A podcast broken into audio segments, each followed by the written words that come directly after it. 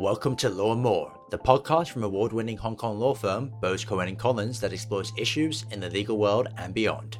Our guest in this episode is London-based King's Counsel Ian Winter, a frequent visitor to Hong Kong where he's made his name handling high-profile financial crime cases. Ian reflects on his distinguished career and offers his thoughts on Hong Kong's legal landscape, including rule of law, judicial standards, and the important contributions being made by overseas counsel and judges. He speaks with our senior partner Colin Cohen. Stay tuned. Ian, welcome to Law & More, and it's a great privilege to have you here. I ask all my guests, what brings you to Hong Kong and what are you doing at the moment? Colin, it's an absolute pleasure to be here. Thank you for inviting me, and it's great to appear on Law & More. I'm here because I'm in the Great Milk case for the third time.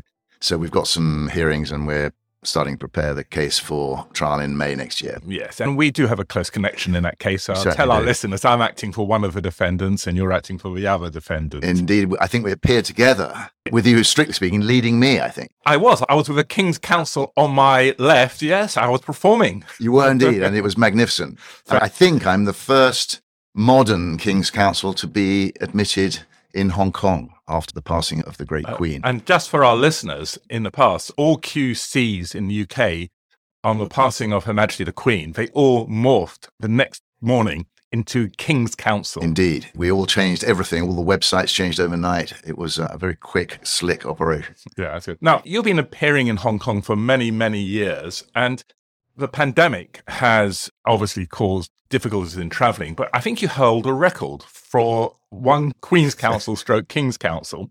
As I understand matters, you have done 14 days, then 21 days, and then another set of days. And then I think you were able to come this time to Hong Kong and just do the medical surveillance. Exactly, yeah. How did you survive those time locked up? Well, the first one was sort of a novelty. So it was quite bad, but it was bearable. The second one, which only happened a couple of months later, was 21 days, which was really, really awful. Stuck in a hotel that didn't appear to have had a bath for a while. And 21 days in that environment was not good. It did give me an insight, actually, into sort of solitary confinement and imprisonment and things of that nature. And I understand you kept yourself amused by playing your musical instrument. Yeah, I play the sax, so I've got a tenor sax. And the one advantage of being locked up is that nobody can complain about the noise you're making. Well, anyway, hopefully we've moved away. We're not like London, where I was there not too long ago. Everybody's walking around, no masks, as if no one mentions the word COVID. But at least we're opening up. The chief executive gave his address yesterday, and there is movement to at least to try to get Hong Kong back to some form of normality, and we're slowly getting there. Yes, I think the current chief executive is on the right path. He's easing it, and that's the sensible way to go forward. But strictly speaking now, I think basically you have to head to a herd immunity situation, and therefore the quicker you get there, the better, really. And that's essentially what we've done in England, although I read the cases are up significantly, and therefore this winter may see a return in England to some restrictions. That will be interesting. Before I talk about your very distinguished career, go back a bit in time to your background, your upbringing. Where were you born and raised? I was born in Twickenham, really under the shadow of the great stadium, the rugby stadium. So I come from Twickenham. My parents had a small house there, and that's where I went to school and was brought up there. And university? Went to university in Bristol, which was a great experience. Bristol is a great city, and that was really where I formed myself as a would-be barrister. Luckily, really, due to one great man there. There's a man called John Horrocks, who was one of the lecturers there. I think he may have seen a little bit of talent, and he insisted that I debated and mooted, and he really enthused me to try to become a barrister. And you had no interest in becoming a solicitor at all? Well, I didn't think I'd be able to become a barrister, so I did try. The first summer vacation, I got a job in a solicitor's firm, but it was way too difficult for me, so I decided to take the easier option at the bar. But the first time I've heard a barrister saying that. So you were called to the bar in 1988. Yes. And obviously you're very seasoned today in the complex commercial crime area. But your early days at the bar, what did you do? I was incredibly lucky because before I came to the bar, got a scholarship to spend a bit of time in India doing effectively a pupillage in Mumbai. And there were 6 months before that started. So I got a job with the Crown Prosecution Service in London. And in those days, for 1 year, they permitted you to appear in the magistrate's court, not having done a pupillage. And after they saw me performing in the magistrate's court with no training. They immediately changed the rule and required it. But it meant that I could have literally 6 months invaluable experience prosecuting in Marylebone Magistrates Court. And that gave me a real head start, because when I started doing my pupillage, obviously I'd already done 6 months worth of cases. But then I did what normal criminal barristers do, a bit of everything. Prosecuting, defending, rapes, murders, assaults, you name it, did everything. And it was really 3 or 4 years later before I got my first financial crime case. And thereafter, I started to focus on that type of work. And was that just fortunate? You just fell upon the cases that came to you. You're the taxi that everyone hails down, and you have to take anything on, subject to your availability and the fare. Yes, and in those days, the legal aid fare was a very generous fare. So literally tons of work, very well paid, great experience, and couldn't be more different for those trying to start off now. And in 2006, you took Silk. Again, that means you became the Queen's Counsel at that time. Was that a difficult decision to make, or was it something that you just decided, let's have a go? No, I mean, to be fair, it's the thing I always wanted to do. Having come to the bar, I wanted to be in the front row. So it was a question really of waiting for the appropriate moment. But I got impeded because Tony Blair thought about abolishing the role of Silk altogether, and he got someone to write a report, which took 3 years. So for 3 years, they didn't make anybody Silk at all, and therefore there was a massive queue when he decided to carry on with it. And therefore, I was in the first set of guinea pigs that were taken into Silk after that report. I'm very interested in your chambers, which is the magnificent name, Cloth Fair Chambers.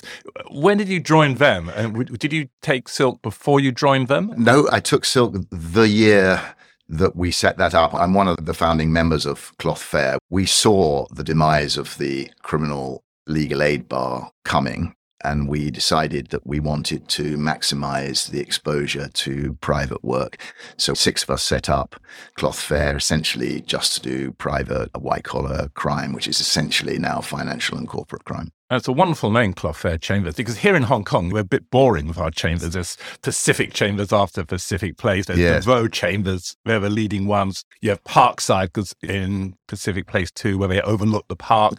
Gilt Chambers, because the gilt of the Golden Tooth building. Tell us a little bit about that. Exactly. This is the same, because we're in a street called Cloth Fair in London, which is near the Barbican, and it was, in medieval times, the biggest cloth market in the world. So we have got the second oldest house that's ever been built in London. It was built in 1490, Elizabethan building. And that was one of the big cloth market centres. So we decided to name Chambers after the name of the street for pretty much the same reason as your Chambers here do that. Yeah, and it is a fabulous building, because, of course, I've had the privilege of going there, meeting your clerks, and, of course, John Kelsey Fry, who is now head of your Chambers. Yes. But you two set up the chambers together. We did, with Nicholas Purnell, Casey, who is just a step back from being head of chambers, having led us for 16 years. Kelsey has taken over, which is great. Looking forwards to the future, we've got some pretty radical ideas in mind that I can't talk about yet, but we've got some ideas going forward. We need to refresh and try and be the dynamic driving force that we've tried to be for 16, 17 years. Yes. Now, the lure of Hong Kong, obviously everyone knows about Hong Kong previously in the times when you became a Silk in 2006, then onwards, the admission of counsel into Hong Kong. And you've been fortunate in that you've done some very, very well-known, notable cases here.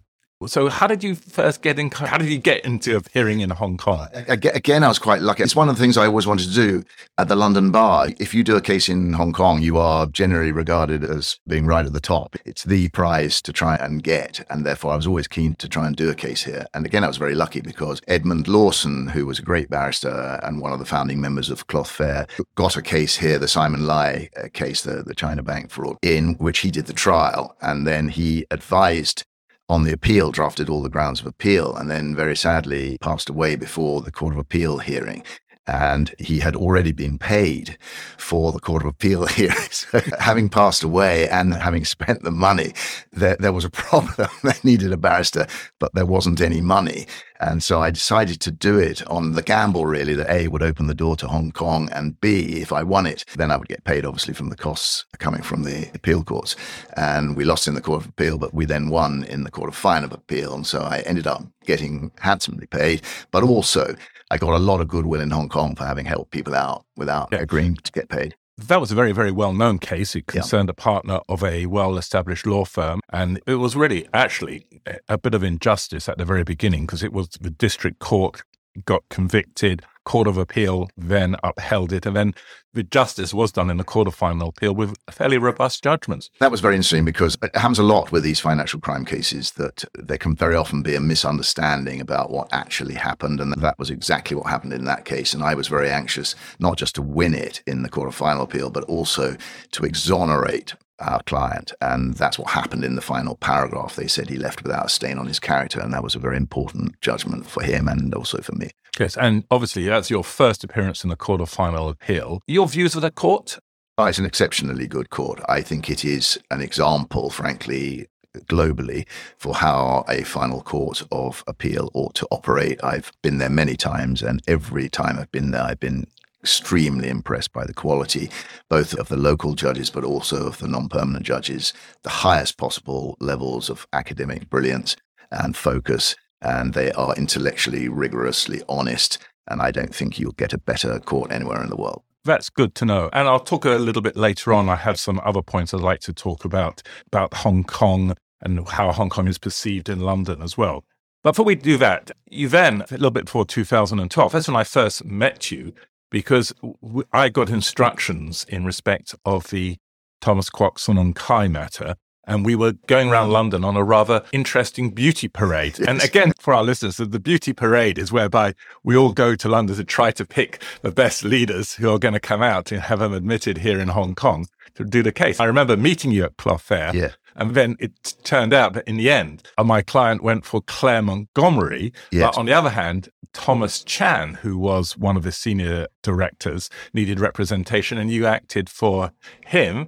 And then for the other Kwok brother, John Kelsey Fry, very well known, acted. So we all got together. Yes. And I remember 2012, that was an interesting year. Oh, that was a great year. There was a very exciting when you have two members of chambers in a case of that size was great. And also to work with Claire Montgomery was a great privilege.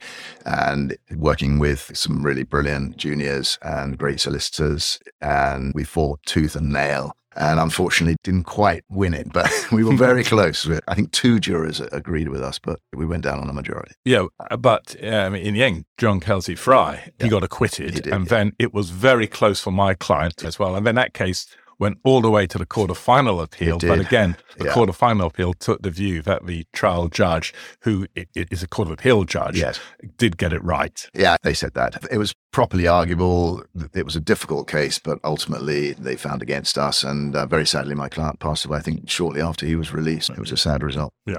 Now, you've also been involved in very high-profile cases in London as well. I mean, in particular, the Barclays case and some other matters. You're the man to go for at the moment. I mean, that's like if I hear from all my friends. I hope so, yes. The Barclays case is an absolutely fantastic case. I mean, a massive, complex matter that, again, I think the prosecution didn't see the reality of what had been happening. They were bedeviled by very serious corporate law problems, and they lost the company, and then they lost everybody in the end.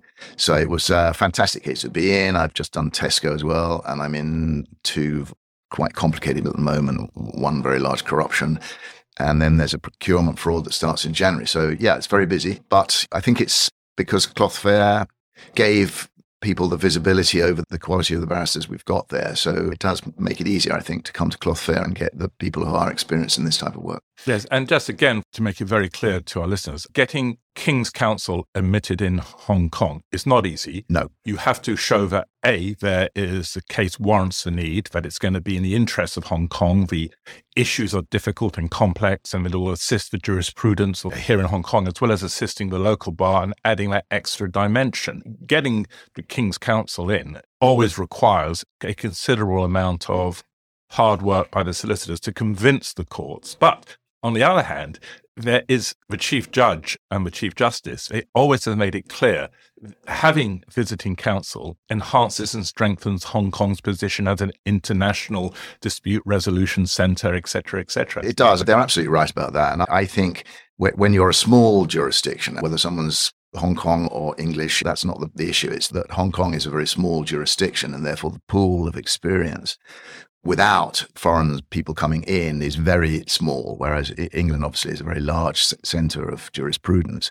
And we therefore have a lot of experience, and I can draw from the experience of other barristers in London in the way I hope here people can draw on my experience, and therefore it's benefiting everybody.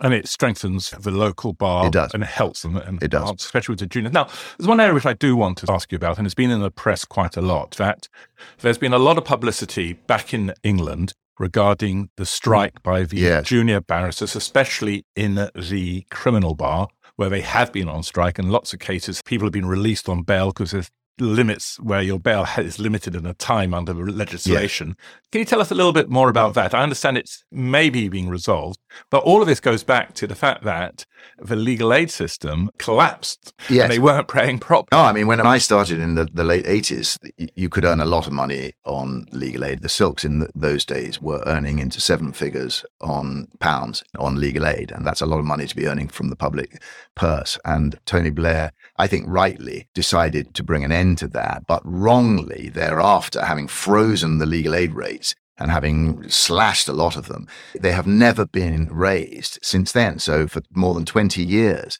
they've been cut and cut and cut, and you've ended up now with people coming to the criminal legal aid bar who are earning less than the minimum wage. I mean, literally £15,000 a year, and that's before you have to pay for your train fare to go to court and all the rest of it. And so these people, they play a massively important role in society. They are being paid a pittance, and I can understand. Personally, I think striking is not the way to deal with it, but I can well understand why they are very upset about it. And they have reached an agreement, as I understand it, with the government for a small increase, not what they were asking for.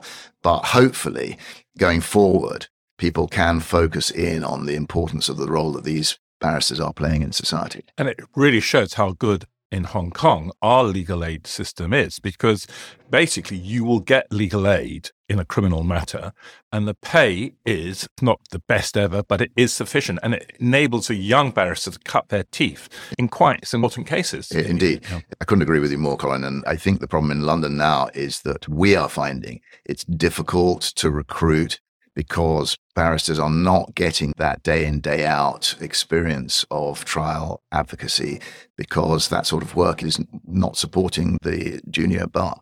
Yeah. On a slightly less serious note, I was sort of reading up and following about you, but you are a star actor, and you performed at a very well-known theatre with Lady Hallett was the judge, and it was all concerning the trial of King Richard. Yeah. Tell us a little bit more about that. Well, I've always enjoyed a bit of amateur theatre. I did the Edinburgh Festival when I was at university 3 times, and so I've always been involved in that. But this was a charity to raise some money for the Shakespeare in Schools Foundation, which is a brilliant charity that gets largely inner city children performing in Shakespeare productions. And it brings children together. It brings children out of their box. It helps children with problems. And we put on a sort of mock trial of Richard the Third, and I was prosecuting him. Kelsey Fry was defending, but essentially it's a bit of amateur improvised dramatics, trying to make people laugh and give people an enjoyable night at the theatre and raise some money for a good charity. And I read the review. The winners were not the lawyers, were the children. Children are definitely the winners, yeah. Which is good. Now, I also understand from a very good source, I mean, I'll tell you his name, Matthew Marsh, that you have a little passion in cars and motorbikes. Yeah, well, I like sports cars. When I was younger, I did 3 international rallies in a 1967 Porsche 911, which we drove from London to Sydney and London to Acapulco, and then from Panama to Alaska. They're sort of 20,000-mile experiences, which were unbelievably good fun, very exciting, quite dangerous. But I have a passion for particularly classic sports cars. F1? Yeah, I've been to a lot of F1, not as many times as you have, Colin. Yeah, I've been to many F1s. I mean, F1 now, I find it's less exciting. It seems to me that there are some problems now with how to make that type of racing a good sport to watch, but that's why I prefer the rallying, because it's less predictable. You're off-road, so the roads are slippery. And obviously there's the ditch, which is uncomfortably close quite often. Yeah. And you're still continuing that passion of yours. Oh, yes. Yeah. Yes. That's good. Now, back to sort of legal matters. You've been coming to Hong Kong for many, many years. You've seen the tensions here. I remember that when we were doing the Kwok trial, there were the sit-ins, yes, the protests and all the rest, and that morphed into something far more serious. We have the elephant in the room is the national security law. We have changes in concepts as well. Well, how do you view Hong Kong at the moment? You've been in the courts, you've seen it all. What's your view? Well, I'm very excited. I think Hong Kong is an absolutely fantastic city. I think it is full of very talented, motivated, driven people. I'm very optimistic for the future. Personally, I don't do NSL type work, so not an area that I'm able to speak about. I do financial crime. I've just been admitted to do the next biggest financial crime case in the city. Therefore, it seems to me Hong Kong has got a glittering future going forward, and I'm very positive. I think one of the areas that the legal profession might want to look at is the dearth, frankly, of criminal senior counsel here. There are lots of very able civil senior counsel, but we're short here of criminal senior counsel. And I think some effort needs to be put in there to bring barristers on into senior counsel roles, from which, of course, the judiciary is drawn. And it's very important, I think, to have a strong independent judiciary, that you have a strong independent bar, which involves promoting people through into the senior levels of the bar. And they're a little short. I mean, there are some very good people. I work with a lot of them, but there aren't very many, and there needs to be more, I think. Yeah. Now, you've appeared before the Court of First Instance. You've been before the Court of Appeal. You've been before the Court of Final Appeal over these last years. The rule of law, how do you see this in Hong Kong? It's strong, robust, some excellent judges here, particularly at the senior levels. And this is a country fundamentally based in the rule of law. It's fundamentally based in the basic law. And that is the thing that has guaranteed Hong Kong its strength, particularly its commercial strength, because people who are involved in commerce need to know that they have access to high quality judges, which they most certainly do in this country. Good. I'm very pleased to see that. Now, let's be a little bit controversial. We've seen two Supreme Court judges, I think it's the politics, have resigned from the Court of Final Appeal. And yet others like Lord Sumption and others have said, no, we have our faith in it. We wish to continue being here in Hong Kong. Your take on that? I'm very much in the Sumption camp there. I think it is of critical importance that high-quality judges like him sit on the Court of Final Appeal here. Every time I've appeared there, the foreign judge has always been of the highest quality, and whether giving the judgment or not has obviously helped with the input into the decision-making. And it seems to me that the political decision taken by Dominic Raab, I think the wrong decision. I don't think he should have put the pressure on the sitting judges to take the stance they took. I think the involvement of Sumption in this court is to everybody's benefit. Yes. And is there pressure, do you think, in the UK to say, oh, why are you coming to Hong Kong? Do you have people trying to raise that flag? No, they haven't criticised me. I mean, they have criticised one other barrister who I know very well, good friend of mine, who I think was very unfairly criticised for agreeing to prosecute a case. Because I don't prosecute anymore, I doubt that anyone would be critical of coming to defend in Hong Kong. I can't imagine anyone will be critical of defending the kind of cases I do. And it did seem to me to be a wholly unfair criticism to criticize someone for prosecuting. Frankly, if you're defending in a case, it needs to be prosecuted, and it needs to be prosecuted fairly and well. And he most certainly would have done that. And therefore, it seemed to me to be a very unfair criticism. Yeah. But what is good news is this. There was a case, a judgment that came out yesterday by the chief judge. It concerns a very good friend, Tim Owen, who's appearing in the Dairy Farm case, which will be doing battle next year. And they did it on the papers. Barr opposed his admission. This is the Jimmy Lai case, national security law.